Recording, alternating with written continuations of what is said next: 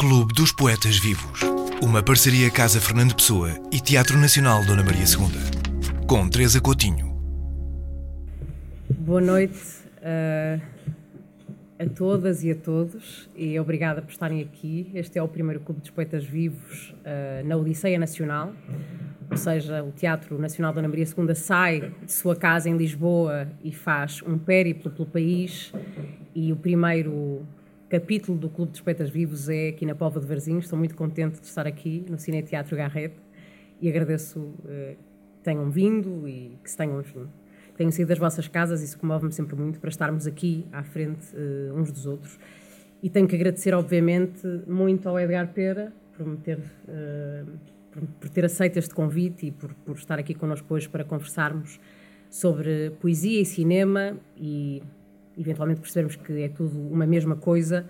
Agradecer também ao João Grosso e à Telma Cardoso, a atores que estarão hoje aqui para lerem alguns uh, textos de Dziga Vertov, uh, e também falaremos, enfim, sobre estes textos, que foi no fundo uma escolha do Edgar e, e que também será mote para a nossa conversa. Um, começava, se calhar, por fazer uma breve introdução.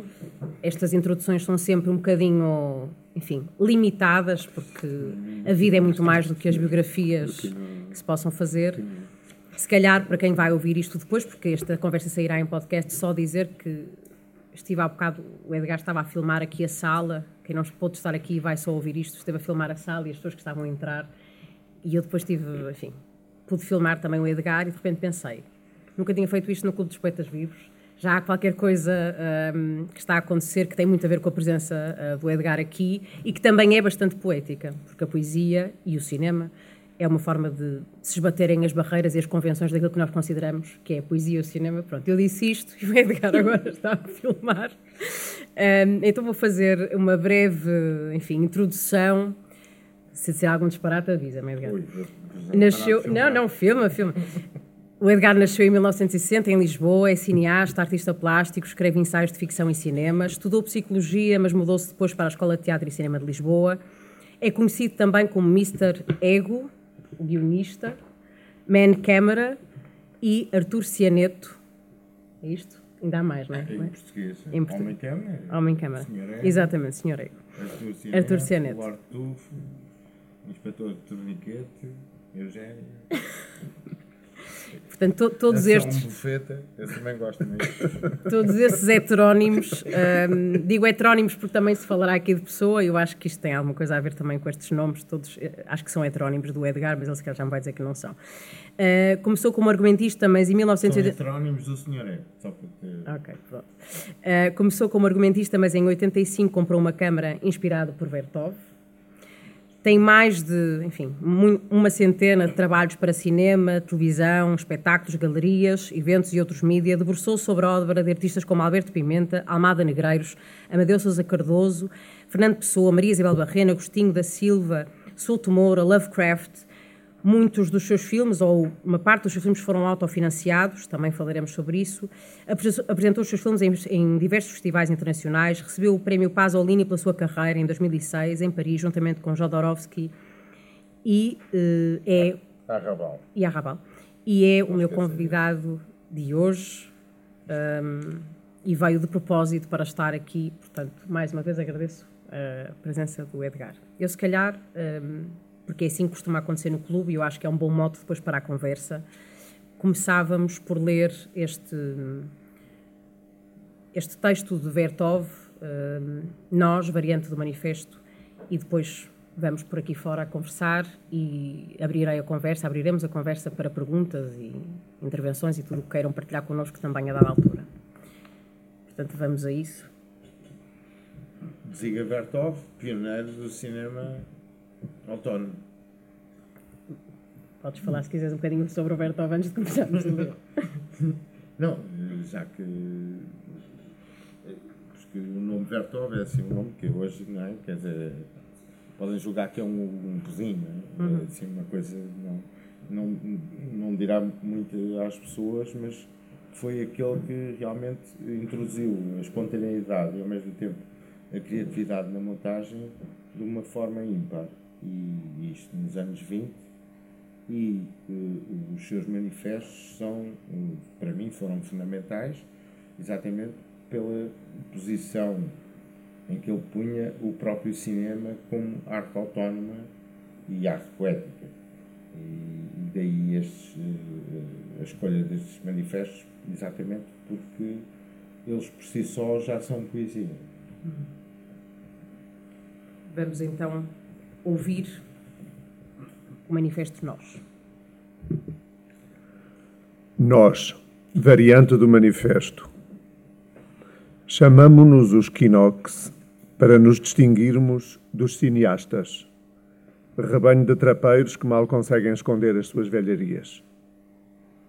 Não vemos qualquer relação entre a astúcia e os cálculos dos traficantes e o verdadeiro quinoquismo. O cinedrama psicológico russo-alemão, carregado pelas visões e recordações de infância, é para nós uma inépcia. O Quinoc agradece ao filme de aventuras americano, esse filme cheio de dinamismo espetacular, às encenações americanas do género de Pinkerton, a cadência das imagens e os grandes planos.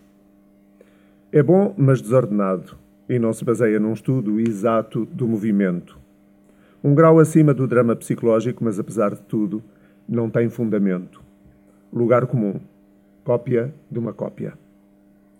Nós declaramos que os velhos filmes romanceados, teatralizados e outros têm lepra.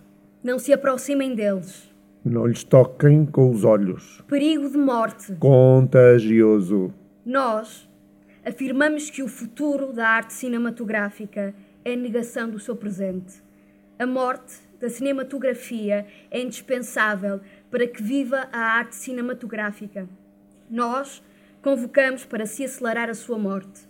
Protestamos contra a mistura das artes que muitos qualificam de síntese. A mistura de más cores, mesmo quando escolhidas idealmente nos elementos do espectro, nunca dará o branco, mas apenas sujidade. Chegaremos à síntese do zénite dos êxitos de cada arte e não antes. O cinema dos Quinox, nós o depuramos dos intrusos. Música, literatura e teatro.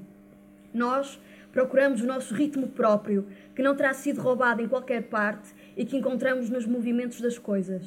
Nós convocamos para fugir dos adocicados enlaces do romance, do veneno da novela psicológica do abraço teatral do amante, voltando as costas à música, para fugir, alcancemos o vasto campo, o espaço das quatro dimensões, três mais o tempo, em busca de um material, de uma métrica e de um ritmo inteiramente nosso.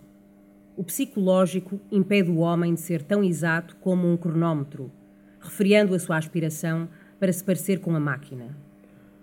Não temos qualquer motivo para conceder ao homem de hoje o essencial da nossa atenção na arte do movimento.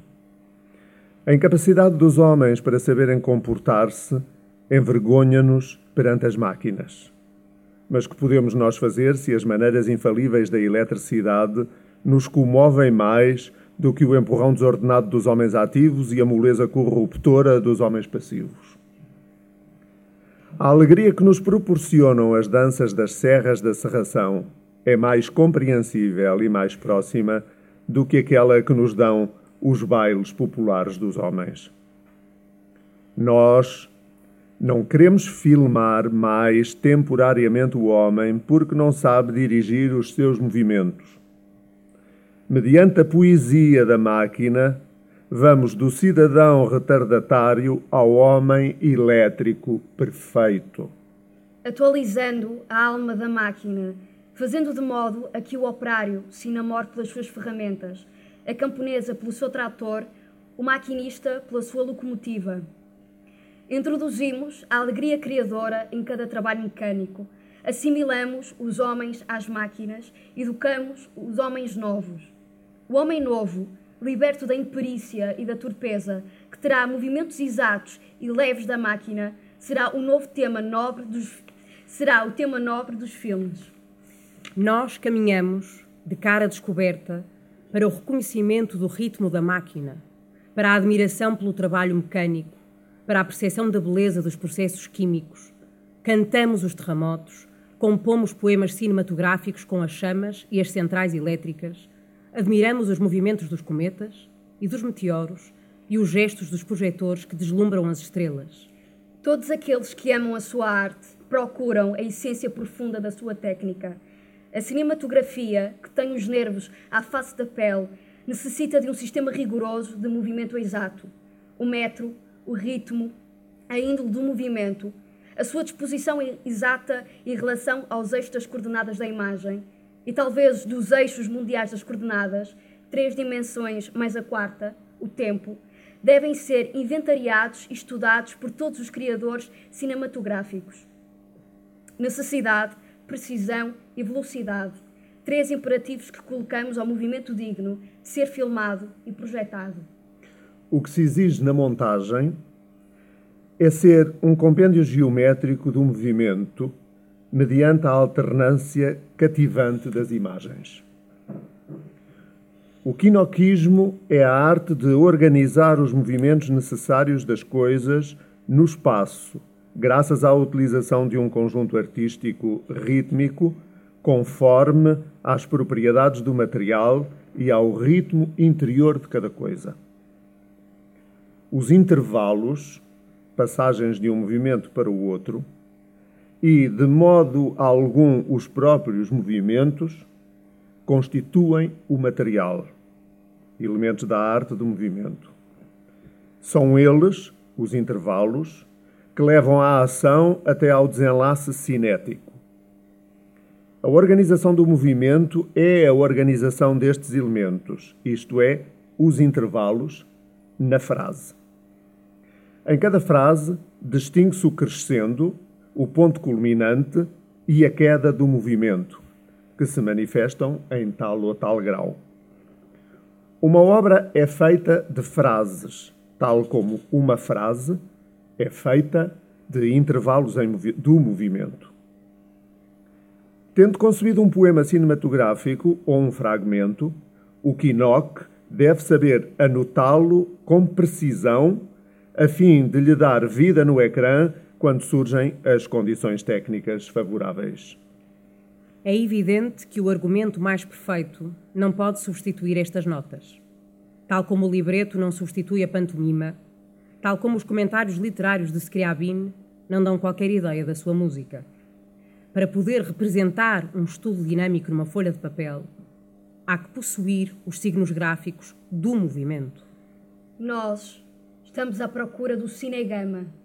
Nós caímos, levantamo-nos com o ritmo dos movimentos movimentos lentos e acelerados. Correndo longe de nós, perto de nós, em cima de nós, em círculo, em linha reta, em elipse. À direita e à esquerda, com os signos mais e menos, os movimentos curvam-se, erguem-se, dividem-se, fraccionam-se, multiplicam-se por si próprios, trespassando silenciosamente o espaço. O cinema também é a arte de imaginar os movimentos das coisas no espaço, respondendo aos imperativos da ciência, sendo a encarnação do sonho do inventor, quer ele seja cientista, artista, engenheiro ou carpinteiro. Ele permite realizar, graças ao quinoquismo, o que é irrealizável na vida. Desenhos em movimento, esboços em movimento projetos de futuro imediato, teoria da relatividade no ecrã. Nós saudamos o fantástico regular dos movimentos. Levados pelas asas das hipóteses, os nossos olhos, movidos por hélices, dispersam-se no futuro. Nós acreditamos que está próximo o momento em que poderemos lançar no espaço os furacões dos movimentos, retidos pelos laços da nossa tática. Viva a geometria dinâmica! As corridas de pontos, de linhas, de superfícies, de volumes. Viva a poesia da máquina movida e movente. A poesia das manivelas, rodas e asas de aço. O grito de ferro dos movimentos. As ofuscantes caretas dos, dos jatos incandescentes. Esta variante do manifesto Nós consubstancia o pensamento dos documentaristas Kinox, tendo sido publicado na revista Kinofot, número 1, no ano de 1922. Eu acabei por fazer spoiler no início. Exatamente. Fiz um grande spoiler. Edgar, um, depois de ouvirmos esta, esta leitura, um, e se calhar começando por aquilo também que, que, que, enfim, que disse no início relativamente à força que este manifesto teve uh, na tua vida quando tinhas 25 anos e eras argumentista. Não, foi mesmo aos 20, na escola foi de cinema. Tinha um professor que era o Alberto Seixas Santos, que era um fanático do cinema soviético e como eu já já tinha essa, digamos, já tinha, já seguia essa tradição, houve ali um afunilamento de interesses e acabei por descobrir esses manifestos. Uh, mas o mais interessante é que eu uh, já ando desde setembro totalmente obcecado com a criação de imagens de inteligência animal, dita artificial, é? mas é animal porque é baseada em dados humanos, e estava a ouvir agora este manifesto e de repente pus-me a pensar, realmente, o meu entusiasmo por estas uh, novas aplicações e por, uh, por, esta forma maquinal de criar arte uh, está todo no Vertov já. Uhum. Não é? E eu assim, realmente não estou a inventar nada de novo, estou de súbito só a sintonizar-me com o presente e a ver o que é que realmente uh, pode libertar o homem e o que pode escravizar o homem. Né? E, no fundo, aquilo que escraviza o homem não é a máquina, é, é o outro homem. Né? Uhum. São os homens que escravizam os homens. E não são as máquinas que são más, são os programadores que podem ser maus. E nós andamos com uma ilusão muito grande que as máquinas existem como seres e não existem. Que existem são os seres humanos que utilizam e podem utilizar, neste caso, como utilizaram as máquinas para a exploração, como podem não utilizar as máquinas para a exploração, podem usar para, para a evolução. Não é? Sim, nós falávamos há bocado desta ideia de que há este medo, não é, de que a máquina suplante o homem, mas é o homem justamente que cria a máquina para essa suplantação, sendo que aqui neste caso no Vertov, ele fala da máquina como a grande alternativa à, à, imperfeição do olho humano, não é? Ao limite do olho humano, a máquina vem trazer um sem fim de possibilidades.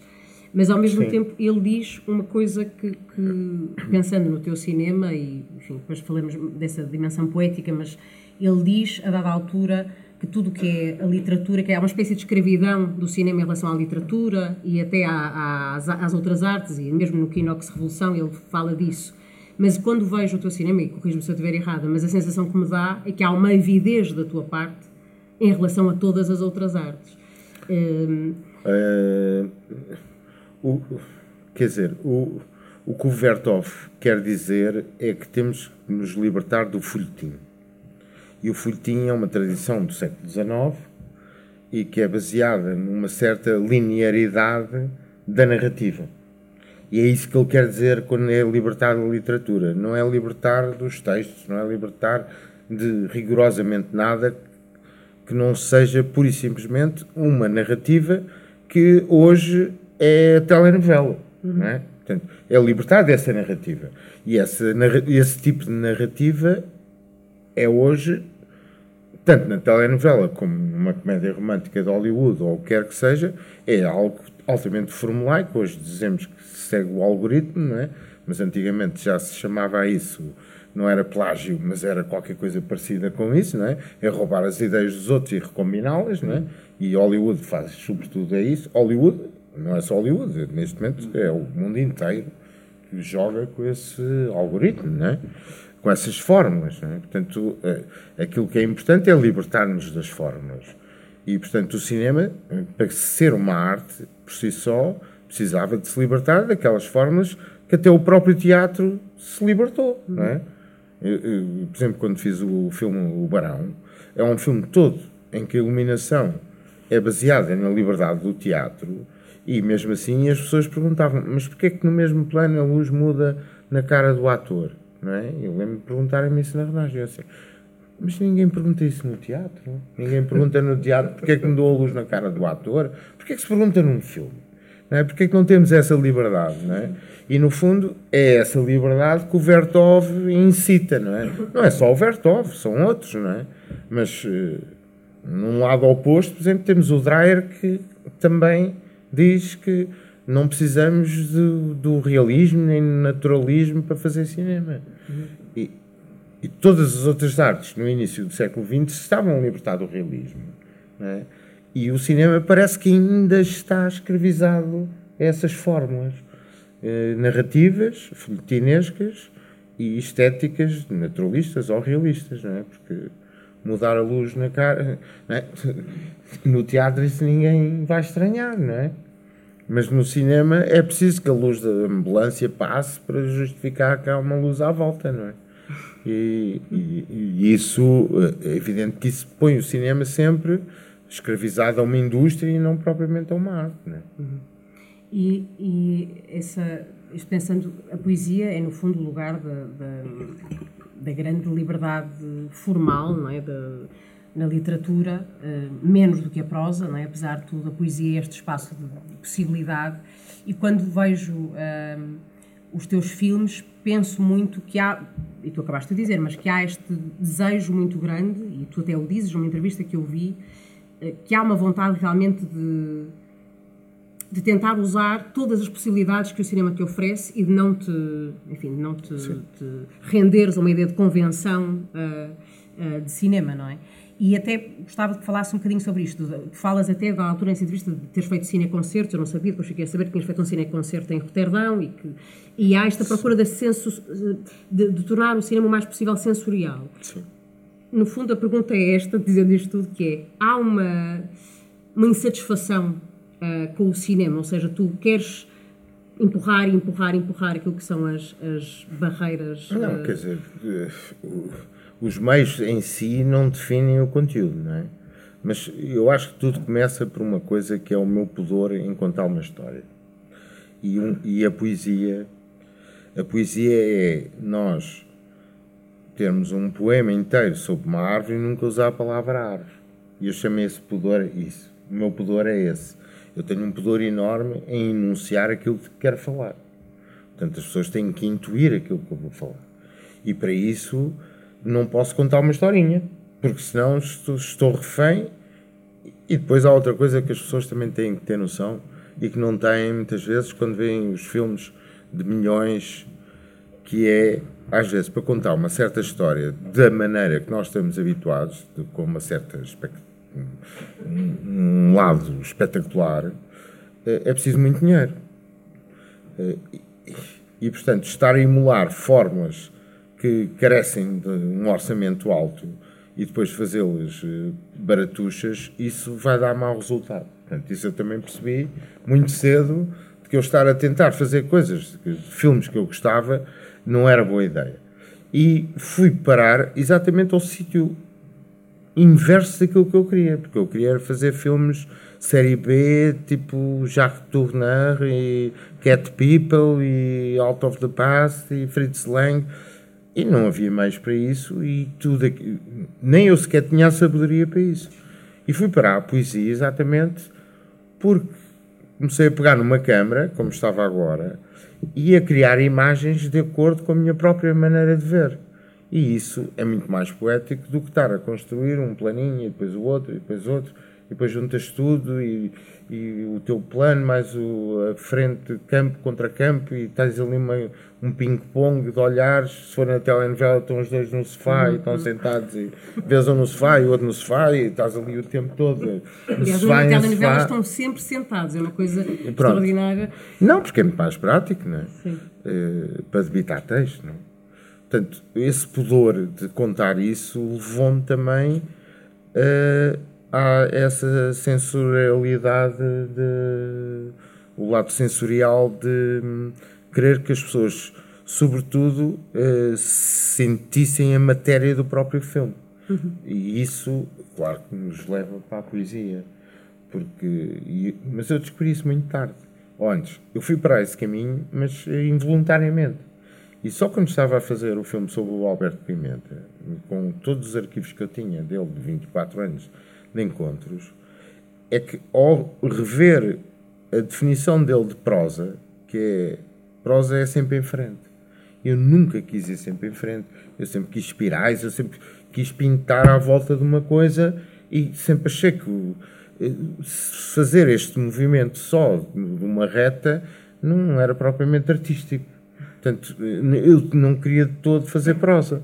Portanto, descobri que estava na poesia involuntariamente, provavelmente contra tudo aquilo que eu tinha imaginado enquanto espectador, mas eh, é a ferramenta própria, sobretudo, de quem não tem meios, dos mais pobres. é? E, e sempre foi, não é? A poesia, a poesia sempre foi. Quer dizer, é preciso ter ou uma obsessão gigantesca, ou para escrever um romance, é preciso algum dinheiro.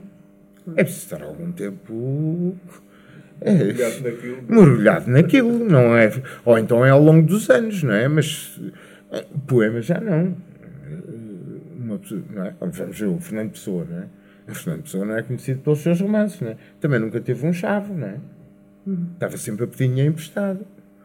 Eh, portanto, eh, mais fácil o Fernando Namora escrever eh, romances, não é? Que era médico e tinha o seu dinheirinho. Portanto, e, e isso, e realmente a poesia é uma estratégia de quem está eh, a sentir os problemas que as outras pessoas sentem, provavelmente de uma forma muito diferente, mas tem que lutar pela vida, não é? E, e foi isso durante muito tempo. Quando disseste os autofinanciados, realmente, durante muito tempo, tudo aquilo que eu fazia era, de certa forma, autofinanciada, mas eu continuo a filmar de forma autofinanciada. Agora estou-me a autofinanciar a filmar. Não, é? Não estou, e estou a criar um arquivo para o futuro, não é? Esse lado poético também a ver só com o homem-câmara, não é? E o homem-câmara é o Vertov. Vertov era aquele que colocava a pessoa que filmava no centro do próprio filme e depois levava o espectador ao próprio filme. Não é? E O Homem da Câmara de Filmar é um filme que é uma espécie de história do, do que é que é o cinema. não é? E eh, voltando só ainda aqui ao Vertov e aos Kinox, e a dada altura, eh, também lendo sobre, porque eu voltei ao Vertov por tua causa, né? estive a ler mais do que está aqui. E eu também, por tua causa. Mas por Foi tua uma, causa. que- mas foi uma sugestão que surgiu do Sim. nosso encontro. É é? verdade. E eles, eh, uma das preocupações enfim, deste movimento era que os filmes chegassem a todas as pessoas. E pergunto-te também se isso, na sua, enfim, na, na sua defesa de um determinado tipo de cinema, também foi o que te impactou, porque eu acho que muitas das vezes, quando se fala eh, de alguns dos seus filmes, se pode dizer, ah, tive que ver várias vezes, ou não, eh, vi uma vez e depois tive que voltar a ver para perceber uma série de coisas, ou para ver, se calhar, pela primeira vez uma série de coisas. Portanto, acho que são filmes que pedem uma relação duradoura, não são filmes que Sim, é o famoso duas vezes para os mais inteligentes e a partir daí é sempre a dobrar. Não é? Essa é, é muito. É é um lema, é um lema de vida, não é? Uma pessoa ouve isso e diz assim: realmente, para uma obra qualquer ter algum interesse, no mínimo, os meus amigos mais inteligentes vão ter que ver duas vezes, não é? Quer dizer, senão não tem interesse. É, é como uma pessoa, se esgotar na primeira conversa, não tem interesse nenhum, não é? Se está tudo dito, não é? Mas quando se pensa nesta necessidade de ver mais que uma vez, pode-se pensar que são. E, e é a única expressão que me ocorre, e se calhar é um bocado redutora, mas pode-se pensar que é um cinema difícil. Mas dá uma sensação que tu procuras chegar realmente, ou seja, que, que os teus filmes querem chegar a todas as pessoas, ou pelo menos terem muito em conta o espectador. Eh, queria que me falasse um bocadinho disto, ou seja, de- desta preocupação dos Kinox e de como é que isto é também uma dimensão do teu. Bom, Se não for nada, manda, mandas Não, não, não. Eu tenho um amigo meu que, tipo, que também é meu produtor que volta e meia eh, goza comigo e diz: "É, O Pera julga que faz filmes populares. E é verdade. Eu, todos os filmes que eu faço, eu penso sempre que não excluem ninguém. E, mas o que é que eu entendo por não excluir ninguém? É não excluir ninguém consoante a sua origem social e consoante as suas opções. A única coisa que eu excluo são as pessoas que não, não conseguem abraçar o espanto. E eu acho que isso há em todo lado, ou seja, pode não ser uh, popular do ponto de vista, não é populista, do ponto de vista quantitativo, mas eu sinto que faço coisas para as pessoas que estão dispostas a abrir um bocadinho o seu espírito e uh, abraçarem aquela aventura. E, e, com regras, exatamente, e daí eu crer que são populares, porque são regras que não são as regras propriamente do, do, daquilo que é entendido como cinema de autor, em que é preciso compreender determinadas referências para em, entrar dentro do universo, é porque muitas das coisas que eu faço assentam no próprio ritmo. E o ritmo é o que cria o espetáculo. Ou seja, o ritmo faz com que tudo aquilo que eu estou a mostrar, por muito mais complexo que seja, pode ser absorvido do ponto de vista sensorial e cria um entusiasmo nas pessoas. E daí voltamos ao Vertov, no fundo, o que ele queria era criar entusiasmo nas pessoas. E ele estava à procura de revolucionários, e eu também. Ele estava à procura do povo revolucionário, não é o digamos que não é o povo que põe o, os chapos à porta, não é? Quer dizer, é, é, é, são pessoas que têm sede de mais, de mais coisas, de, ir mais longe, não é? E isso pode acontecer em todas as classes, mas também pode acontecer no, no povo, não é? E daí eu achar que é popular. Agora, é, se dá dinheiro, isso já é outra questão, não é? Se dá bilheteira, ou seja, mas a bilheteira também se mede desde o dia em que o filme estreia até ao longo dos tempos. E se formos a ver, o cinema dos anos 40, dito popular, português, foi popular, foi a partir dos anos 60 na televisão. Ou seja, aquela ideia que nós temos, também essa ideia também eh, está um bocado pervertida. É? O que é que é popular também depende às vezes do, património que se cria, não é? Uhum. E uma coisa, e, e, o facto dos filmes passarem constantemente na televisão todos os anos, não é? Isso criou uma tradição, não é? Do Evaristo tens cá disto, não é?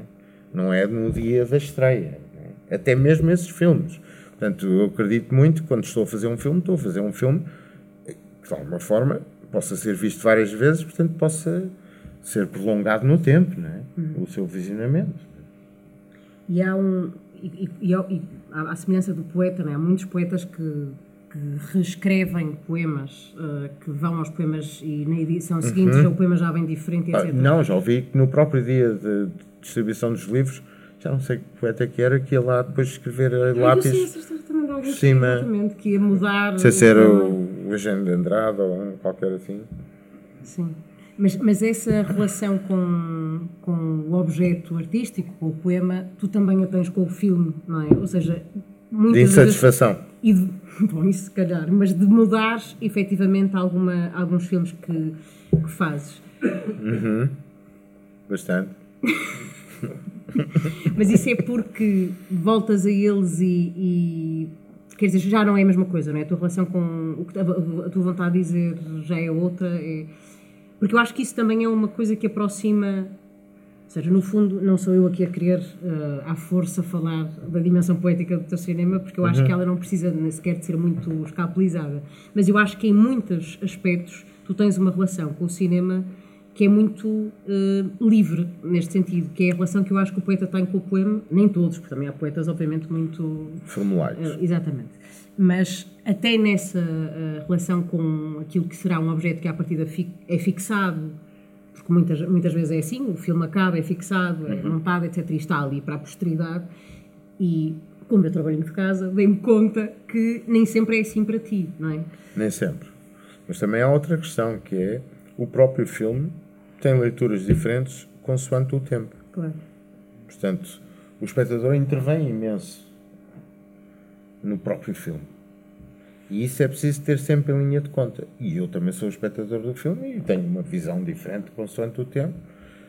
Não é que eu esteja a refazer os filmes constantemente, já tive uma fase mais assim, mas aquilo que eu faço, geralmente nos cineconcertos, é que aproveito coisas que já fiz de outros filmes e posso ao vivo remisturá-los, misturar com coisas que estou a filmar também na altura, uh, estar a fazer sons ou musiquetas com outros músicos, uh, pôr atores uh, a dizer textos ao mesmo tempo que estão atores no, no ecrã, e isso, quer dizer, isso permite-me ter um, no fundo, ter a sensação de que o cinema também existe só no presente né? e que as pessoas que lá vão são as únicas que partilharam uh, aquele momento como no teatro ou como em qualquer espetáculo ao vivo, não é? E, e isso eu gosto imenso, não é? Essa coisa do intransmissível também gosto imenso. E isso, uh, ou seja, o estar a remisturar permite-me sentir-me mais uh, no presente, não é?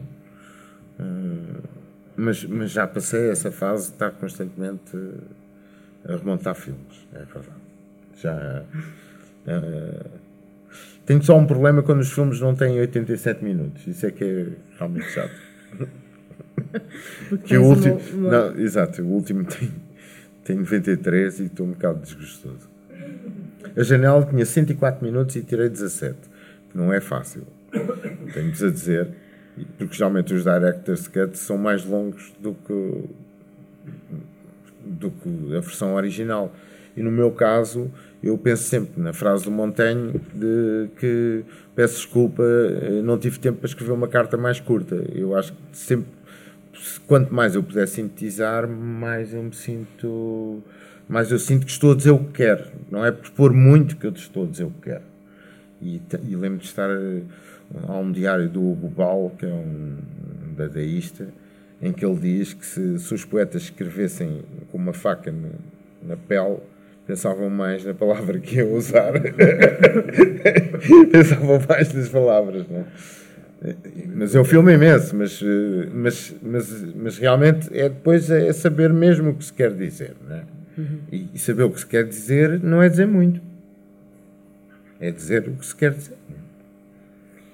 E já estou a falar muito, portanto já não devo estar a dizer não, o que quer dizer. Não, estás a falar muito, não estás a falar muito.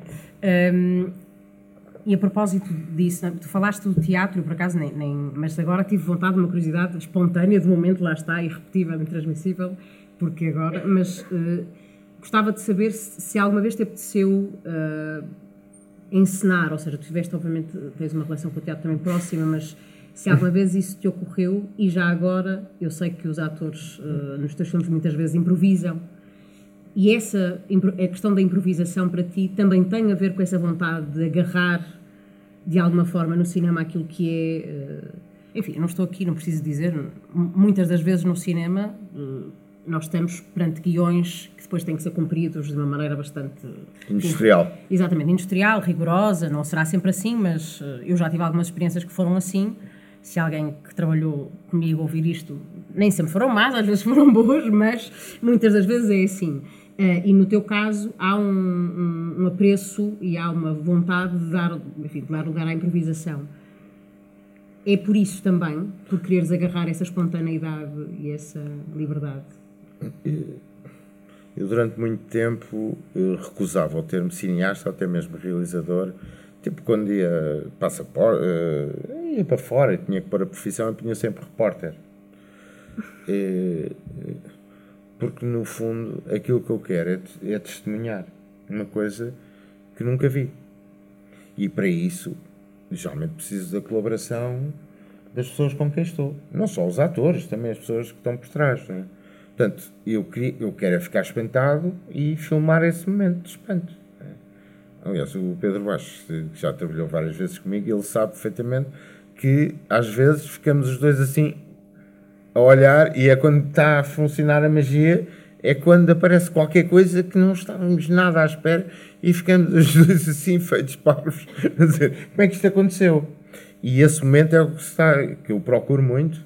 Eu tinha grandes discussões com o queridíssimo António Reis, porque eu já, quando estava na escola de cinema, eu defendia essa espontaneidade e o António defendia o rigor e a poesia exatamente o rigor E, e, eu ia às aulas dele, até as, aquelas que não eram da minha área, ia de propósito para ouvir falar, mas tínhamos pontos de vista totalmente opostos em relação às coisas. E eu já, na altura mesmo puto, eh, não, não me coibia de dizer o que pensava e, e aprendi imenso com ele. Uma das coisas que eu aprendi com ele foi que uh, se fizermos 20 planos e só dois forem bons, só se usam dois. E esse, esse tipo de radicalismo é altamente poético também.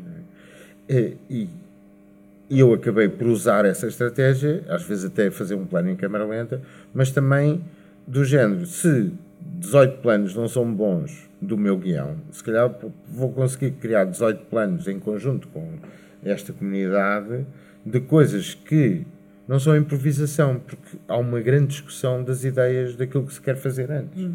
Portanto, as pessoas estão lá, é, se tiverem pensado no que estão ali a fazer, uh, não só os atores, mas também as pessoas na câmara, nas luzes, vão fazer coisas que têm a ver com a ideia e não propriamente com a reprodução stalinista planificada daquilo que se pensou e vamos ter que fazer isto industrialmente e esta historinha, mais uma vez o folhetim, não é? Portanto, essa poesia depois descobre-se também, é, é, no momento, não é? Uhum. É, é só no momento. E se eu me espantar, então ganhei o dia. Uhum. Mas posso estar um dia inteiro à espera disso. Mas depois podemos filmar 10 minutos de seguida também esse espanto, não é? Portanto, já ganhámos o dia. E os planos todos anteriores eram todos péssimos. E não vou usar nenhum deles. Uhum. Isso eu aprendi com António Reis. Mas fazendo exatamente o contrário daquilo que ele me dizia para fazer. Mas aprendi imenso com ele. Era e já te aconteceu uh, olhares para um filme que tenhas feito uh... e achar que era péssimo? Muitos. Não, mas, mas achares que uh, afrouxaste um bocadinho a mão a essa exigência do espanto? Porque acho que esse, uh, na, na, arte, seja no teatro, seja no cinema, não é? A questão de, de agarrar o espanto, de não nos não abdicarmos do espanto. Acho que é muito fácil abdicar do espanto em função de regras, de coisas às quais se tem que corresponder, etc. Uh, tu com um percurso já tão, enfim, longo, Sim, tão longo, mas com, enfim, hum. quando se diz isto parece sempre que estamos a dizer que as pessoas hum. têm muito tempo, mas... Tem. Mas se, já sentiste isso, essa relação com alguma coisa que tenhas feito? Ah, depende da natureza dos trabalhos, não é? Se me pedirem para fazer um telefilme ou trabalhar numa série, eu, eu vou ter que uh, refriar a minha própria personalidade artística, senão estou a sabotar o próprio projeto, não é? E, e, e, estou lá como um trabalhador dentro de um coletivo, não estou propriamente a assumir uma visão uh, em que eu é que sou o timoneiro, digamos assim, uhum. não é? Agora, quando, quando sou eu que estou à frente, estou a pilotar o barco, Acho que isso é, é raríssimo acontecer, não é? Só mesmo, só mesmo naquele tipo de filmes, que, não, não é isso que acontece, mas são filmes que, que eu digo que são filmes de ginástica. Ou seja, são filmes para aprender a fazer coisas. Uhum. Mas geralmente, enfim, ficam já entre um. são uma coisa híbrida, digamos assim. São filmes híbridos. Uhum. São filmes que se calhar é melhor pôr numa instalação, não é? Hum. Eu lembrava-me de, de, Estava a apontar isto, também lembrei da, da Ana Luísa Amaral, quando esteve no Clube dos Poetas Vivos, que disse uma coisa que eu achei na altura comovente e ela disse que todos os poemas, que escrevia muitas vezes poemas motivados por desgostos e angústias eh, e que os poemas que escrevia nessas, nessas alturas geralmente não eram poemas bons. E eu acho que hum. isso. Ela, e depois que olhava para os poemas e achava pois. estavam toldados pela sua vontade de, de, dizer alguma coisa, enfim, que depois não tem também o, o olhar, lá está, um olhar artístico mais exigente. E, e perguntava-me, eu não, não faço cinema, não é? Mas se no cinema, sendo um processo com tantas, apesar de tudo, com tantos passos, não é?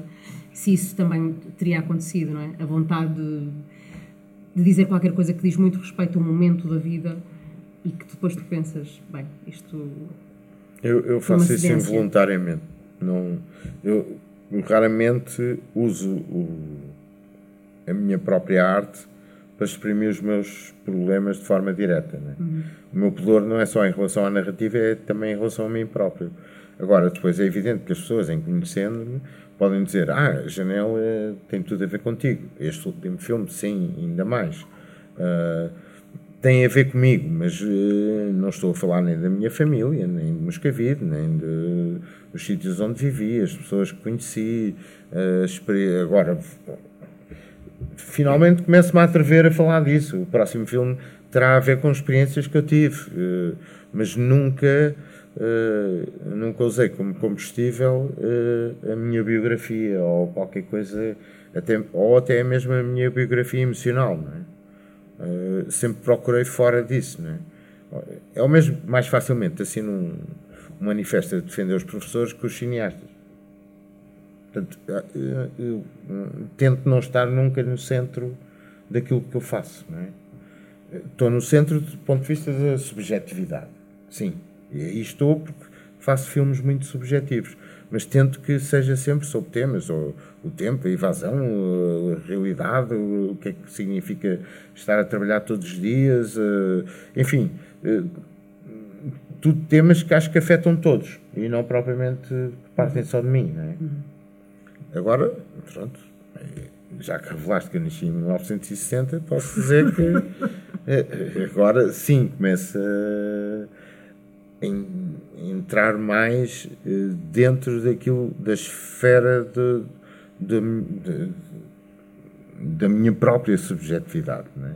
De, mas continua a ser subjetivo em relação a essa subjetividade. Ou seja, vou sublimar de alguma forma isso tudo, nem que seja pela ironia. Não é? Avacalhar. uh, Edgar, pegando numa coisa que tu me disseste que eu achei que era um, um bom mote, um excelente mote também para esta conversa, e já agora revelando que quando estive com o Edgar a conversar há uns dias, uh, há uma semana, a propósito do clube, uh, quando falávamos de leituras, o Edgar disse: ah, não, não, não vamos nada ler, porque eu, na minha cabeça poderíamos eventualmente ler, ler o Alberto. Poesia, Exato, ler poesia, ler o Alberto Pimenta, ler o Fernando Pessoa, que são poetas, no fundo, que habitam o universo do Edgar e que estão nos filmes uh, do Edgar. E, e, o Edgar, e tu disseste uma coisa, espero estar a dizer, uh, a ser fiel ao que tu disseste, que é tudo o que eu faço é o contrário de uma leitura, é uma colaboração. Uhum. E eu achei esta frase mesmo interessante e, e potente para hoje, porque acho que também é muito sobre isso, ou seja, porque há esta dimensão, enfim, a dimensão poética do cinema, mas também há o facto da poesia estar no cinema, quando mais não seja porque o Edgar faz filmes a partir de Pessoa, uh, do o Pimenta, O Homem Picante, não é? este filme sobre Alberto Pimenta, filme extraordinário, um, ehm, que, que, tanto me, me, impactou também a mim, uh, e o Pimenta já esteve no clube, e foi porque já agora vou fazer aqui um, dizer uma coisa que também tem, tem a sua graça. Foi por causa do Edgar que o Alberto Pimenta aceitou vir hum. ao Clube dos Poetas Vivos. Uh, foi por faço intermédio do Edgar que disse: vai, vai, que eu acho que é. Faço porteiro. mas, portanto, uma coisa é a dimensão poética do teu cinema, mas depois também há esta relação uh, com a poesia de uma série de autores.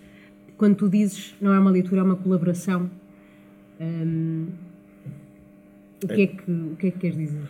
Eu antes vou-te responder a uma coisa que não respondi, que era, eu já estive para fazer o Serjal ou o Ginjal do Chekhov.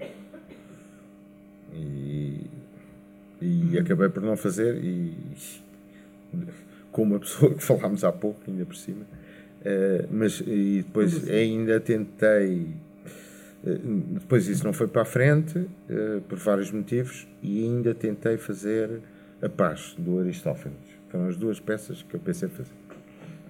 Cada uma muito diferente. Mas. E depois nunca mais pensei nisso, exatamente também porque a ideia de repetir muitas vezes a mesma coisa e chegar ao dia da estreia e não poder chegar ao palco e dizer eh, não faças assim, faz antes assado, não poder controlar aquilo, isto, é, porque realmente eu, eu, por exemplo, eu se quero ver o trabalho de um ator, eu vou ao teatro porque o palco é dele. É? O encenador não pode ir dizer no meio de uma peça: Olha, não faças assim, põe-te mais para a esquerda, como eu faço num filme. Não é? Hum. Portanto, eu sei perfeitamente que esse é o território dele e eu, para ver realmente o que é que um ator consegue fazer, é só no teatro, não é, não é ver filmes que ele fez, não é? porque aí não sei de que lado é que é. É? O Orson Welles é que dizia que não havia maus atores, só havia maus realizadores. Não é? E, e ele, ele sabia do que é que estava a falar, não é? Porque entrou em filmes de muitos realizadores, não é? E, portanto, ou seja, o teatro eh, é esse território em que um control freak como eu, eu ia me sentir um bocado. Uh, a não ser que fosse um território de improvisação também. Pronto. Uh, qual era a outra pergunta que fizeste? A propósito da, da, da colaboração. Ah, da colaboração na poesia. Uh, eu, o primeiro filme que eu fiz foi em colaboração com a Almada Negreiros, que era 11 anos mais novo que eu, quando fiz o filme. Porque eu só usei uh, os poemas dele e poemas que ele escreveu aos 20 e poucos anos, e eu tinha 33. Portanto, uh, comecei por tratá-lo como um puto, não é? E fiz o que me apeteceu daquilo que ele escreveu, exatamente porque ele era mais novo que eu. Portanto, a minha colaboração começa assim. Ou seja, eu pego nos poemas dele digo assim: oh puto, é, isto é giro, isto tem piada. E deixa ver o que é que eu faço disto.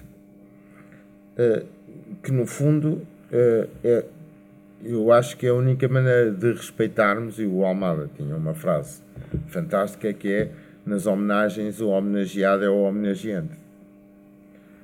E, e, e é realmente, né? é muito difícil fazer-se um filme sobre alguém e não, não estarmos a falar de nós próprios. Né? Eu sei que, por exemplo, quando fiz o filme sobre António Pedro, uh, eu senti exatamente isso. Né? E ele ia para todos os lados e, e eu tinha um mantra que era: eu achava o filme um fracasso, mas pus no fim do filme uma cena com a, com a Dalila Rocha, em que ela fazia de Lady Macbeth e o João Guedes, João Guedes dizia assim, e se falharmos?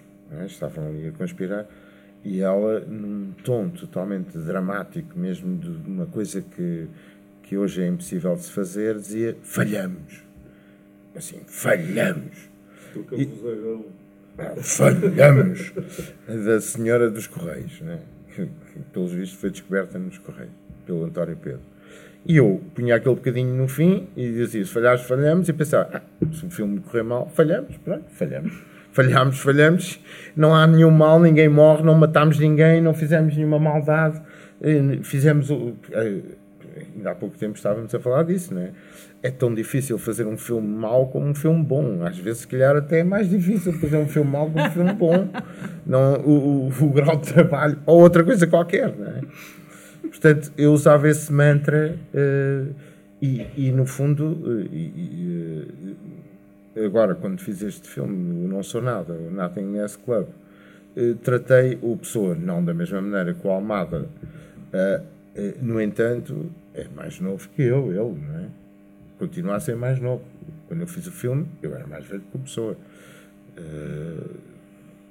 é preciso sempre ver isso, não é? Portanto, nós temos que considerar as pessoas assim. E esse lado de colaboração, eh, neste caso, foi não foi bem colaboração, foi uh, possessão. Eu, e isso já me aconteceu noutros filmes. Eu deixei-me possuir pelo espírito dele e, e levei uh, até às últimas consequências.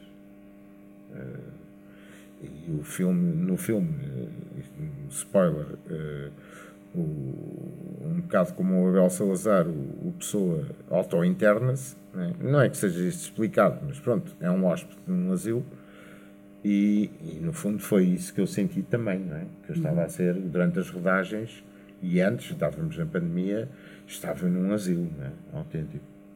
E as pessoas também estavam com essa sensação e quando filmámos, finalmente estivemos um mês todos juntos, sem máscaras, etc., em agosto de 2020, foi também assim uma sensação que parecia que tínhamos saído de um hospital psiquiátrico, né? Uhum. Foi, foi muito intenso, né? Portanto, aí já não foi bem uma colaboração nesse sentido, mas é muito diferente, por exemplo, os filmes que eu fiz de adaptação do Branquinho da Fonseca, que são adaptações. Aí já não são bem. São colaborações, porque eu, por exemplo, nos Caminhos Magnéticos pus muita muito mais de mim também, porque queria falar de regimes de extrema-direita, populistas eleitos e que instalam uma ditadura, mas não é a mesma coisa, não é? O Pessoa e a Almada, assim, são, sinto que são, são camaradas. Sim, porque eu acho que o, que o que é muito, de certa forma, refrescante quando tu dizes isso é, eh, é mesmo uma alternativa a muitos dos, dos filmes, não é? Que nós vemos so- sobre uma série de, enfim, de figuras mais ou menos incontornáveis e que são mu- muitas das vezes filmes que pretendem, enfim, contar uma narrativa, a história e há muitas E das vezes... sacralizar também. Sacra- é isso que eu ia dizer. Há muitas das vezes uma mitificação da, da figura, não é? E quando tu dizes, eu até era mais velho que o Almada, ou era mais velho que a Pessoa, eu acho que aí está também, eh, com muita força, a tua vontade de não, eh, quer dizer, não te vergares perante aquela figura. Ser amigo deles, claro. ser amigo. Ser amigo, um amigo não faz isso. Amigo confronta, não é? Não confronta de uma forma. Tem que confrontar de uma forma cúmplice, não é? Mas mesmo, por exemplo, o SWK4, sobre o Almada Negreiros, foi um filme altamente polémico exatamente porque eu fiz o que me apeteceu. Mas se tivesse. Se o Almada tivesse mesmo 22 anos naquela altura, ninguém ia dizer isso, não é? Ah, ele fez ao puto, pegou nos textos dele e fez o que lhe apeteceu. Ninguém vai dizer isso se pegarmos agora no texto de um miúdo de 20 anos. Porquê? Porque, não, porque sacralizamos muita coisa, não é? E- e- mas na altura depois eh, não aceitamos, não é? Basta pensar na na geração de Orfeu, não é? Que foram tratados como malucos, como casos clínicos, não é? E eram. Mas quem não é? Pois não é, é? é um bocado. Quem não é um caso clínico? Não sei, eu nunca conheci nenhuma pessoa normal, não é? Até hoje. Mas eles tinham uma grande pancada. Sobretudo, sobretudo que queriam mesmo pôr o país a mexer, não é? Portanto, tinham que ter, não é? É preciso ter coragem, não é? Mas ao mesmo tempo é preciso alguma certa inconsciência e a pancada serve é para isso, não é? Para uma pessoa não ter medo de. Mas quantos de nós aqui nesta área não temos de ter pancada para arriscar a fazer o que fazemos ainda hoje, não é? Preciso uma, uma bela dose.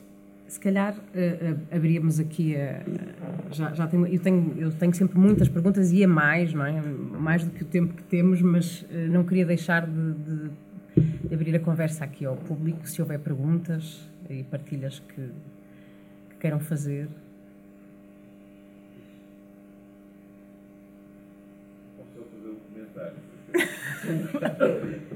Suspeito. Não, não deveria, mas já. Deves, deves. porque é uma coisa, é uma coisa né, já trabalhei em alguns filmes de feira e há aqui uma coisa, não, música Bertol. Feira tem este lado, que parece muito mais maquinal, não é? Físico e industrial, de certa maneira, das máquinas. E agora há uma coisa que eu ainda não percebi, que não, agora hoje já está temos a trabalhar nisso, mas é esta coisa da criação através da. da Inteligência animal. Exatamente. Qual é essa relação que tu tens, ou como é que tu sentes? Como é que vês o lado da matéria e aqui que não é bem matéria, a forma como tu crias aqui é diferente, não? Quer dizer, nós estivemos hoje a filmar até paredes à procura de- da textura ou da matéria, não é? Mas este lado de criar a partir de uma máquina... É um não superpoder. Eh, Eu, acho que o Vertov e os futuristas sentiram que de repente tinham superpoderes para criar, não é? E, e tudo podia, não é? O som de uma máquina podia ser transformado em música e tivemos que esperar pelos Kraftwerk para isso chegar à pop, não é? Mas é a mesma ideia. não é? E no fundo, eh, com a inteligência animal ou a inteligência artificial, não é? eu acho que é mais a estupidez artificial do que a inteligência artificial. é? Eh, temos de novo superpoderes, ou seja, através de meia dúzia de instruções conseguimos criar milhares de imagens ou milhares de textos e temos que usar esses superpoderes, mais uma vez, como a Homem-Aranha, com responsabilidade. Não é? Temos que ter responsabilidade. A responsabilidade maior é a mesma que com as máquinas, é de respeito pelas pessoas, de criar novos tipos de trabalho em função da introdução, da industrialização finalmente, no mundo da arte. Não é industrialização, não é industrialização no sentido de espetáculo, de ter muitos empregados, é no sentido maquinal de que, assim como antigamente uma calculadora era considerada batota para fazer contas, agora já não é, vai ser considerado batota criar uma imagem só escrevendo. Vai deixar de ser considerado batota. Eh, agora, aqueles que sabem realmente escrever vão continuar a poder escrever, desde que não sejam explorados por eh, patrões que só vão contratar estagiários depois para escrever isso, não é? Esses algoritmos e essas coisas. Portanto, a responsabilidade está sempre do lado dos humanos. Do lado das máquinas, aquilo que eu sinto é que me garante um poder novo que eu não tinha, que é, desde setembro até hoje, fiz para aí 100 mil imagens no meu telemóvel. Isso era impossível antigamente, não é? Quer dizer, tem que ser um bocadinho ligeiramente obcecado para fazer isso. Mas pronto, eh, mil imagens, pronto. Eh, Quando disseste 100 mil, eu pensei, bom, aí não é só a máquina não, a funcionar. pronto. Uh, mas, ou seja, de repente tenho um superpoder. Né? E esse superpoder, o futurismo já falava disso, mas uh, isso vem desde o superpoder de escrever nas cavernas. Né? o superpoder de de repente olhar para uma pedra e perceber que riscando faz um desenho. Isso é das descobertas tecnológicas mais incríveis que houve, não é? Eh, Pronto, há a roda, claro, o fogo, não é? mas o aprender a desenhar, não é? aprender a fazer coisas, aprender a contar histórias com as chamas e com aquilo, é, é uma tecnologia que ainda hoje tem um impacto enorme. Não é? Mas há outras tecnologias que nos dão outros poderes, não é? E eu, eh, eu abraço, pronto, eu abraço isso. Realmente sou um retrofuturista hardcore. Continuo a abraçar aquilo que vem, não é? Os brinquedos novos eu gosto de experimentá-los.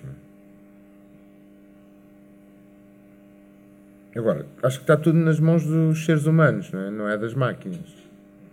Nunca esteve, nunca teve nas mãos de, das máquinas nada. É uma ilusão que as pessoas têm de que as máquinas têm uma existência própria é? e que nos vão dominar. Não é? Quem vai dominar é um capitalista qualquer que está a controlar as máquinas. É? Há aqui uma alucinação. Eu li um artigo há pouco tempo. imaginação. E, e mesmo que fossem, alguém vai se servir disso, não é?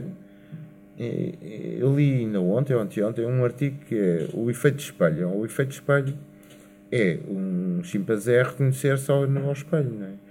E, e, saber que é uma imagem que não é outra pessoa, não é? E isto já acontece com. Eu experimentei um bocadinho um, um bot de conversa desses pessoais, desses. E ao fim de um bocado eu já estava a falar, a fazer comentários dizendo: Ah, tens melhor conversa que muitas pessoas que eu conheço.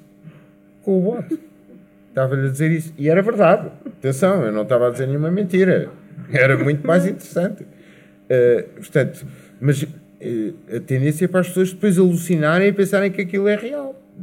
E vai haver, bom, vai haver muitas pessoas que vão entrar nesse mundo da alucinação.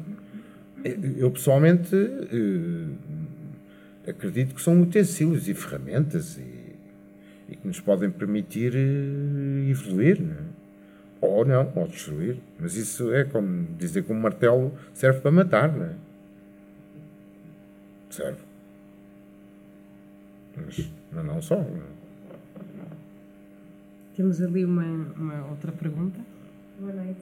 Uh, em primeiro lugar, gostava de vos agradecer, porque realmente é uma honra, eu acho que não falo só por mim, mas por todos que estão aqui, é uma honra receber uma programação desta de Teatro Nacional da Maria Sul. Eu acho que isso é que é tornar a arte popular, eu até iria mais além disso, diria que é democratizar o acesso à arte, ainda para mais um evento destes, de forma gratuita para a população. Tenho pena que é um luxo, tenho pena que não tenha havido mais pessoas, mas de todo modo gostava muito de agradecer esta doação um, aqui ao Nova Jardim, daquilo que é a vossa arte.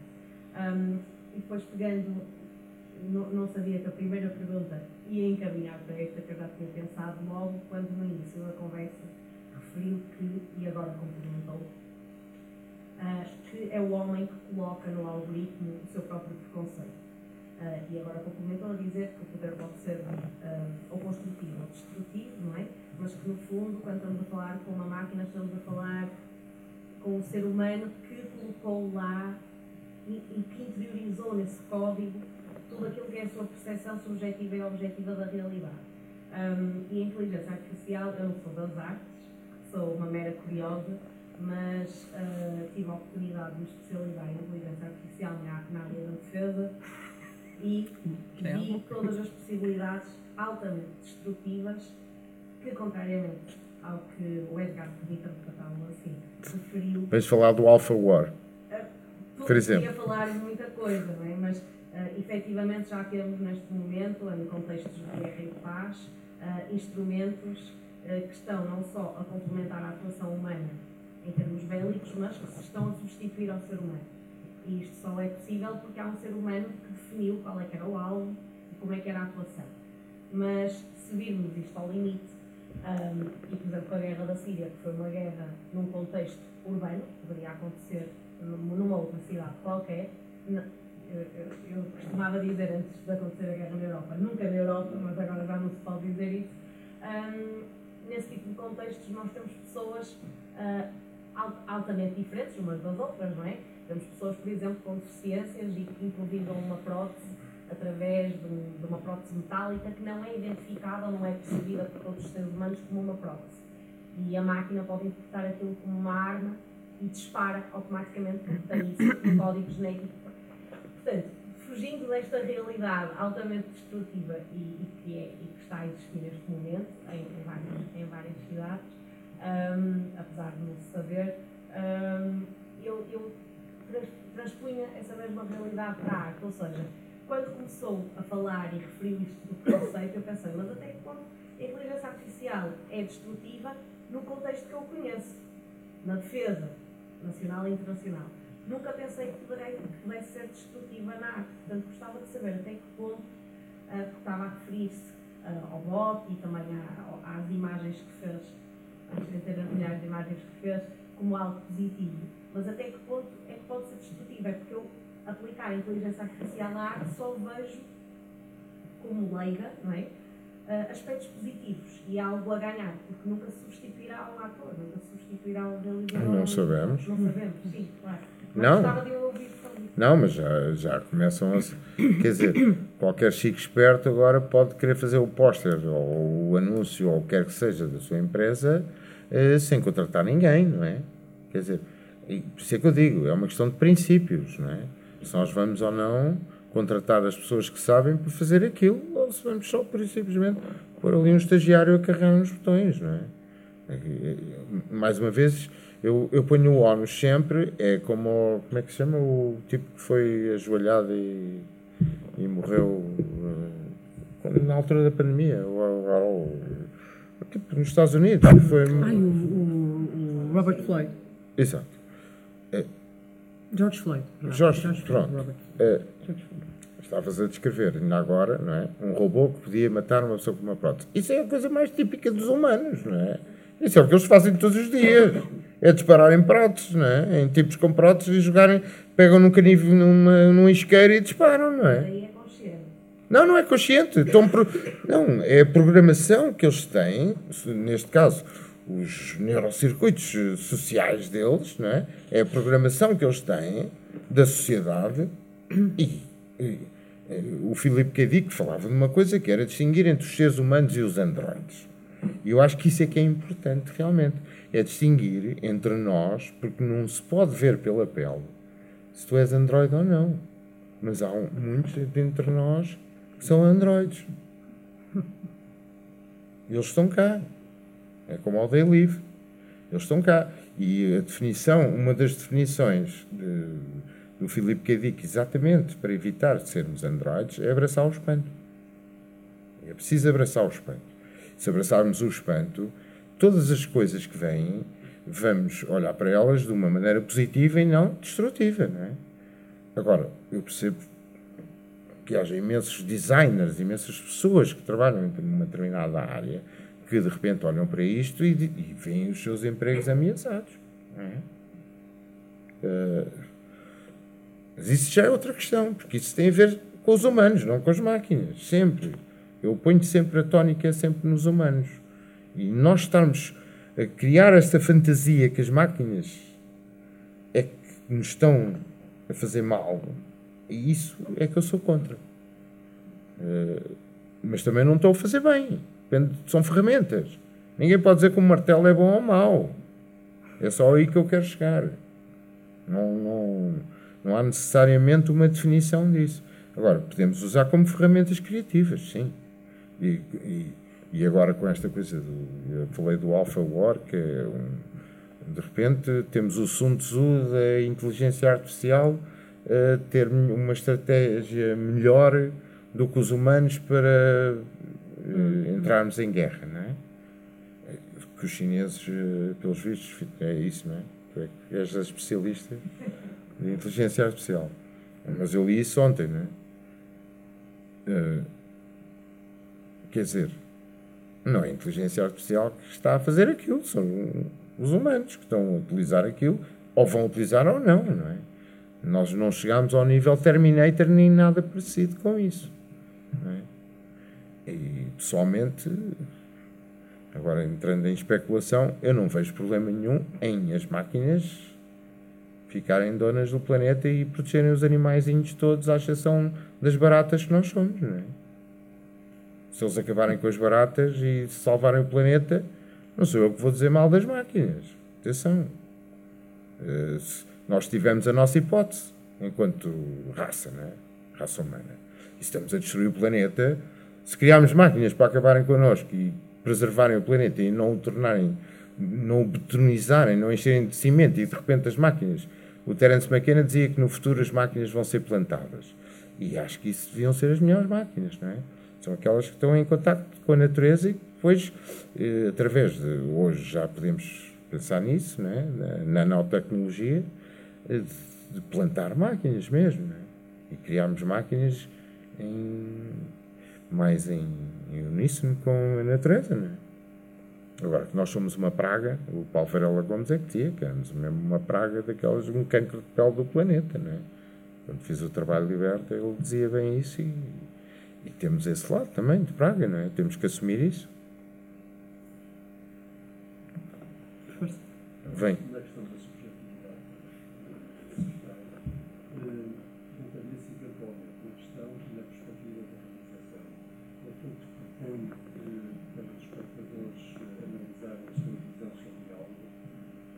Não se poderá considerar uma inutilidade. Uma inutilidade? Considerando que, no meu parecer, cada vez mais essas inutilidades transformam-se na utilidade. E isso é o que está a faltar, creio, nesta abordagem que se está a ter sobre as máquinas, sobre os androides, sobre tudo isso. É a falta do sentimento crítico das pessoas, pela, pela, pela análise da, da inutilidade, não conseguem ter a absorção do conhecimento e da crítica quando as massas hoje cada vez mais são conduzidas para não pensar e a serem reativos apenas, leva-nos a realmente a ter medo do futuro cada vez mais está presente. Contudo, eu diria que nesta perspectiva não seria interessante. Eu ia fazer a questão do outro modo. Na parte da realização, vamos falar sobre este aspecto, uhum. uh, e podemos falar da cultura, da escultura, de outras artes, necessariamente elas são sempre pertenças não quem as faz, mas do público que as faz. São os olhos, mais ou menos generosos, que poderão considerar se aquilo é bonito, se é estético, se a narrativa é boa ou se não é. O que é que é isto dizer? Na questão da realização, se um filme que realiza, se for com o público, tenha alguma uh, uma literacia maior crítica sobre aquilo que está a ver, necessariamente vai ser um desafio maior para a realização. Obriga, por sua vez, o realizador a pensar para que público-alvo é que vai direcionar o seu filme ou não, ou é abrangente tentar ser para todos. Porque se queira quer não, quando o do outro lado está, eh, eu vou de outra forma para ver se consigo exprimir. Se nós formos ver um, um museu e estivermos um guia que nos dê indicações sobre aquilo que estamos a ver, nós que escapam, quem o conhecedor sabe chamar-nos a atenção. O modo que dizia que se a luz numa face se movimentou ou não, razão, há um cuidado estético que alguém alertou. Não será necessário para a civilização que, que haja uma passagem de conhecimento, não só pelo filme exposto, mas uma, conduzindo à apreciação e à aprendizagem de ver esses próprios filmes? Mas isso são duas questões. Uma é a educação.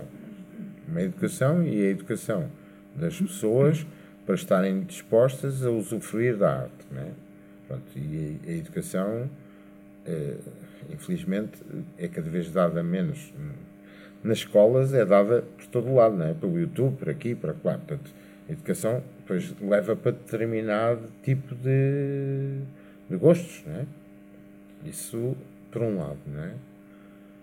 Mas por outro, uh, como é que eu vou dizer?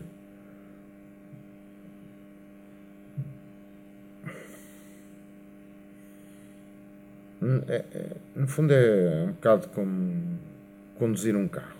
Né?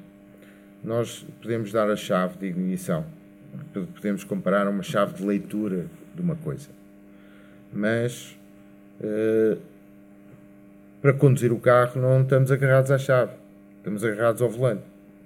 E o volante é uma coisa que depois temos que sentir, não é? Temos que, consoante por onde andamos, temos que sentir.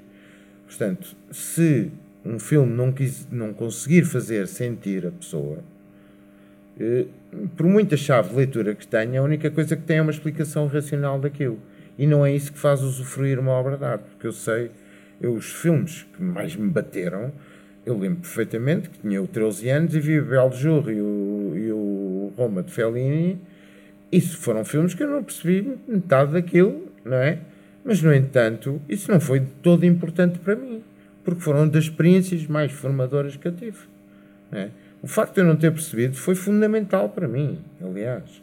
É? O facto de eu perceber que há coisas que não se percebem logo e que demoram a perceber e que não têm que ser pastilha elástica e de repente, ah, afinal há outros filmes, afinal há outra maneira de ver o mundo em que as coisas são um enigma. É? Isso. Como é que se ensina isso? É? A abraçar o enigma. É difícil, mas pode. E há, há épocas, eu sei, porque nasci em 1960 e nos anos 70 a sociedade, a seguir ao 25 de Abril, estava tão curiosa, tão curiosa, que realmente faziam filas gigantescas para filmes do Godard, não é? E hoje é preciso pagar para eles irem ver, não é? é exatamente. E, ou seja, a sociedade também tem uma influência muito grande depois no gosto e na, na, curiosidade das pessoas. É uma coisa que não nasce assim.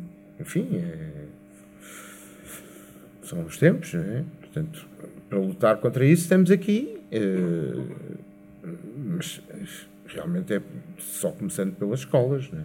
Eu, eh, no meu caso, foi uma professora de português que me abriu os olhos para o cinema no Liceu Dona Inês. 74, 75. nós considerarmos depois a formatação em termos de aprendizagem está nas ciências das exatas e das tecnológicas, porque a filosofia, a literatura, etc., foi postular. Deixarmos de pensar nisso quando são os fundamentos da civilização. E cada vez mais está-se a correr neste sentido em que as pessoas vão pela parte racional e não pela parte emotiva. Particularmente em relação à tecnologia, eu continuo esperançado que a inteligência artificial terá conseguido escrever poesia. Será salvaguarda. Ah, consegue, consegue. É melhor que muita gente. Ah, ah, sim. Ah, sim. Porque a inteligência não é artificial, é baseada nos humanos. É, é essa ilusão, essa ilusão que nós continuamos a ter, que a inteligência é artificial, isso é que é uma, uma alucinação. Aquilo é baseado, há pessoas que escrevem livros exatamente essas tais homenagens, ou o que quer que seja, a reler daqui, a colar e não sei quê, até grandes autores. O Brecht não, propriamente não é conhecido por ter problemas em ir buscar coisas a vários sítios. Uh, e, e, se formos a ver, qual é o primeiro livro de inteligência artificial a sério? É a Bíblia. A Bíblia é tudo tirado de outras religiões, aquilo foi tudo buscar a outros lados. Ou seja, esta é uma inteligência animal, não é? Não é artificial, porque nós eh, vamos acumulando informação e vamos, se conseguirmos ser suficientemente originais, fazer uma mistura que seja algo diferente, não é? E as máquinas podem fazer isso porque vão pegar em milhares de dados humanos. Só humanos, não é? Daqui a uns milénios, daqui a não sei quanto tempo, poderá ser diferente. Mas hoje, a dita inteligência artificial, se fizer um poema, é porque roubou os melhores. E sabe quais são os melhores para roubar. Hum.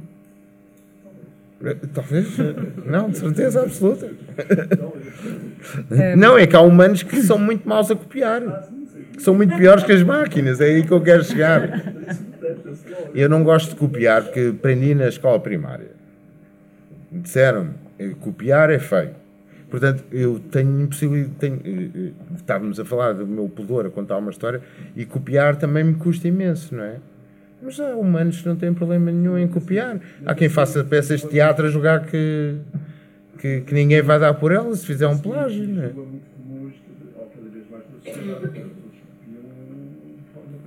Nós vivemos na sociedade do remix, não é preciso não esquecer. Não é? Portanto, o, os humanos é que fazem o remix. É? E, quando eu ouço dizer eu vou tocar hoje à noite e é um DJ, é, há DJs que tocam, atenção, há DJs que fazem música. Mas quando dizem que vão tocar e é tocar no botão, é, pronto, é, pronto. Não quer dizer que não haja DJs que sejam músicos. Não sei, pronto, mas o facto de eu carregar um botão e isso realmente é play, é palavra, é mesmo. Eduardo, eu, hum, uh, queria só, porque estou. Bom, isto sou eu a querer ainda pôr mais umas perguntas, uh, só porque fica. Quer dizer, a, a, inteligência artificial teve aqui bastante. animal, teve aqui bastante espaço, e há uma coisa que tu disseste há bocado que eu também não gostava de deixar de fora desta conversa, um, que foi quando falaste de, do Fernando Pessoa e disseste na verdade não foi tanto uma colaboração, foi mais uma possessão. Uhum. E eu acho que quando tu dizes isso, há uma dimensão também que tem a ver com a, com a arte, obviamente, mas neste caso com o teu trabalho, e que, é, que não tem a ver, lá está, nem com a inteligência animal, nem com a máquina, nem com. que eu acho que é a dimensão mística, se quisermos, porque acho que quando tu dizes isso, não é? quando falas em possessão, há qualquer coisa que é da ordem, enfim, de uma transcendência qualquer ou de uma. daquilo que. lá está, que é, é impossível pôr por palavras, se calhar, e esta pergunta pode ser um bocado difícil uhum. de, de, de responder, mas gostava que falasses um bocadinho sobre isso, porque é uma, eu, não, não, não é que tenha, afinal, nas minhas, nas minhas procuras e nos meus trabalhos de casa, não é que tenha encontrado alguma vez assim referência a isso de forma muito evidente, mas talvez porque isso também me interessa, inevitavelmente isto também é uma colaboração, este encontro, claro. uh, tenho esta curiosidade não é? De, de, de, perceber que dimensão do trabalho também é esse lugar uh, que se calhar poderemos chamar intuição, uh, enfim, crença, é assim, há uma coisa que, que quem trabalha em cinema e teatro sabe o que é, que é o, o ator do método, não é? Que é, resumindo, muito sinteticamente, é alguém que realmente entra dentro do próprio universo da personagem que vai representar e pode ir à casa de banho, pode ir, enfim, pode ir a outros sítios uh, que não propriamente o, o palco onde está a ensaiar e continua na personagem. E o meu método é o, sou um realizador de método, um bocado.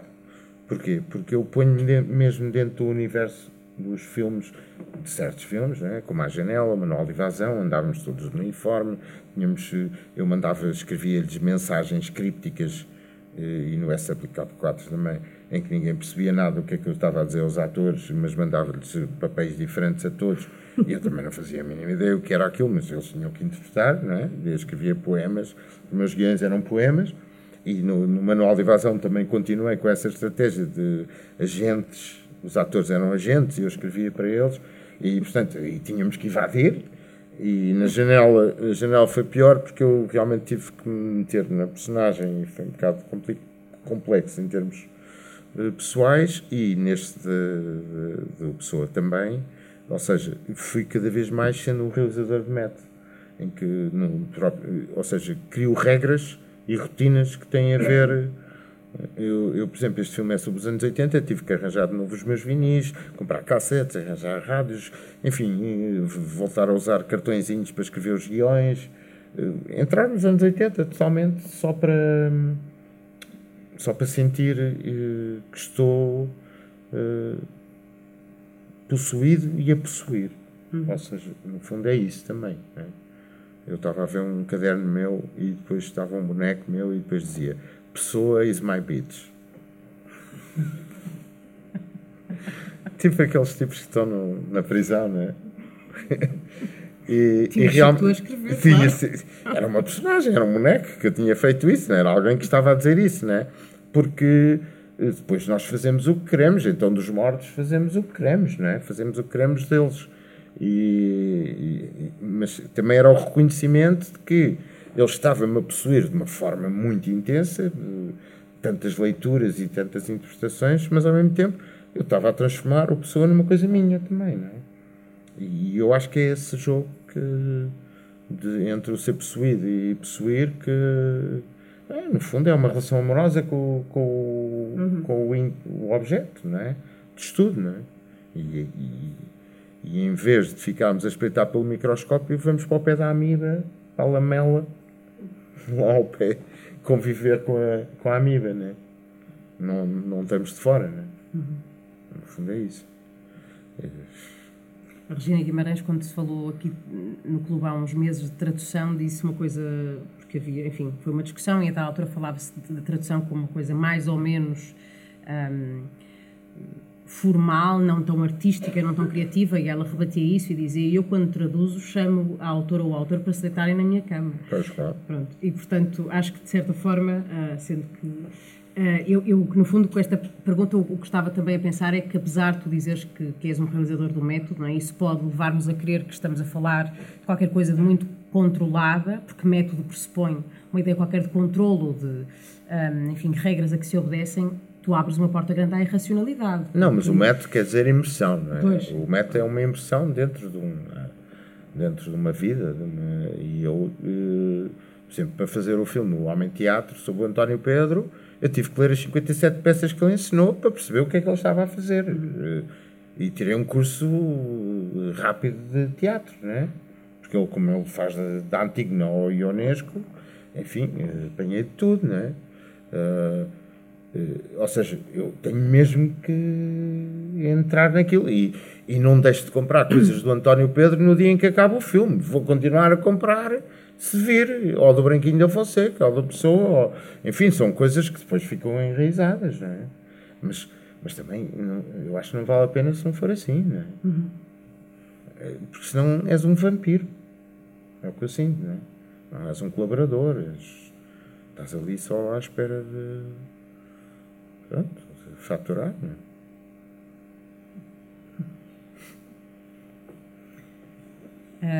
Eu, eu, por mim, continuaria pela noite fora a conversar, mas. Pronto. ah, Não há temos- vinho. Exatamente, não há vinho, é. É um, um café concerto. Exato, é um café concerto, mas o bar não está aberto. Ainda bem, Ahm, pronto. E ainda bem. É só a água. O pior é que já vou na segunda garrafa de água. Eh, nós tínhamos aqui. Tem as suas consequências biológicas.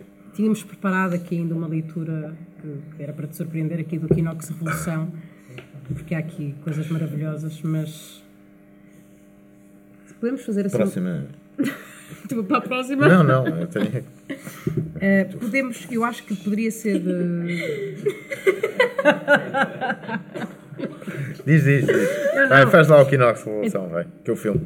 Então pronto. Eh, se calhar fazemos. Sim, fazemos. Ia dizer que líamos só aqui uma parte mais final, se achasses bem, João. Eh, começávamos aqui por.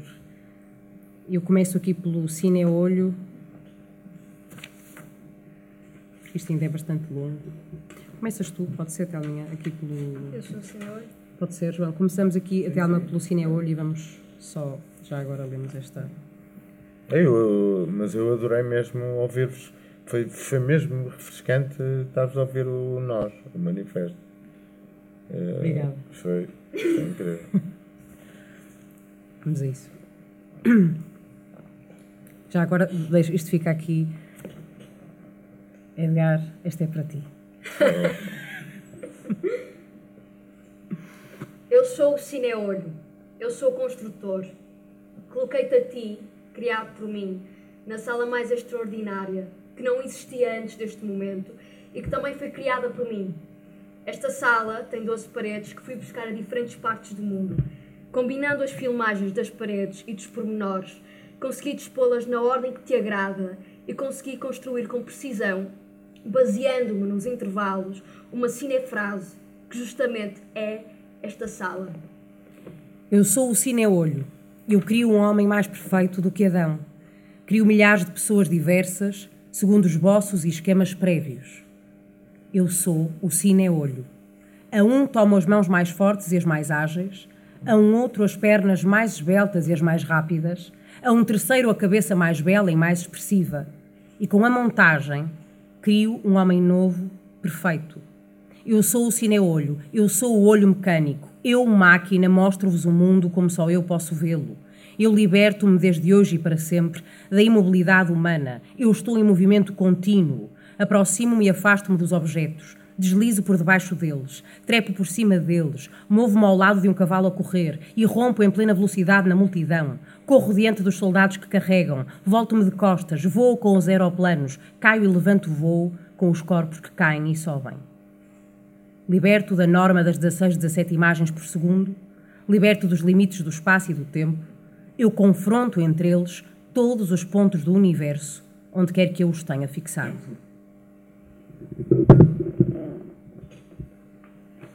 Coloquemos-nos uma vez mais de acordo.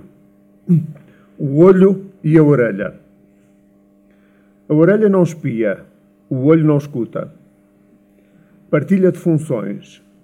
A rádio-orelha é a montagem do eu escuto. Cine-olho é a montagem do eu vejo. Aqui está, cidadãos, o que vos ofereço num primeiro tempo em lugar da música, da pintura, do teatro, da cinematografia e de outras emanações castradoras. No caos dos movimentos que passam perto de nós, que fogem, que avançam para nós e que se chocam na vida, entra simplesmente o olho. Se fotografarmos num filme tudo o que o homem viu, obter-se-á naturalmente uma grande confusão. Se montarmos habilmente tudo o que se filmou, o resultado será um pouco mais claro. Se eliminarmos as escórias que perturbam, ainda, ainda será melhor. Obteremos, deste modo, uma memória organizada das impressões de um olho vulgar. Desde hoje, no cinema, não temos necessidade de dramas psicológicos ou policiais. Desde hoje, não temos necessidade de encenações teatrais filmadas. Desde hoje, não temos necessidade de adaptar Dostoiévski nem Nat Pinkerton. Tudo está incluído no novo conceito de cinecrónica. Na barafunda da vida entram de modo decisivo A. O cine-olho, que disputa ao olho humano a representação visual do mundo e que propõe o seu eu vejo. E B. O quinoc montador, que organiza os momentos da estrutura da vida vista deste modo pela primeira vez. Manifesto publicado no número 3 da revista Lef de 1923, sendo a forma gráfica original da responsabilidade de Rodchenko.